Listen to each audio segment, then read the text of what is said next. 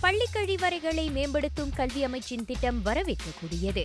எனினும் கழிவறைகளின் வடிவமைப்பை மற்றும் முன்னிறுத்தாமல் கழிவறைகள் பயன்படுத்த வசதியானதாகவும் பராமரிக்க இலகுவானதாகவும் இருக்க வேண்டும் என கல்விக்கான பெற்றோர் நடவடிக்கை குழு பேஜ் வலியுறுத்தியது. அது குறித்து பேசிய அதன் தலைவர் Datin Noor Azima Abdul Rahim.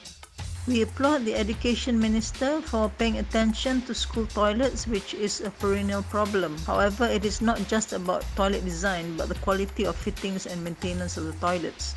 முக்கியமாக கழிவறைகளை சுத்தமாக வைத்துக்கொள்ள மாணவர்களுக்கு கற்றுக் கொடுக்க வேண்டும் என்றார் அவர் Students too need to be shown how to use toilets responsibly. The toilets can even be designed in order for students to self clean for the next person to use rather than wait for the cleaner to do his rounds. Better still, students should be given toilet duty as part of the duty roster.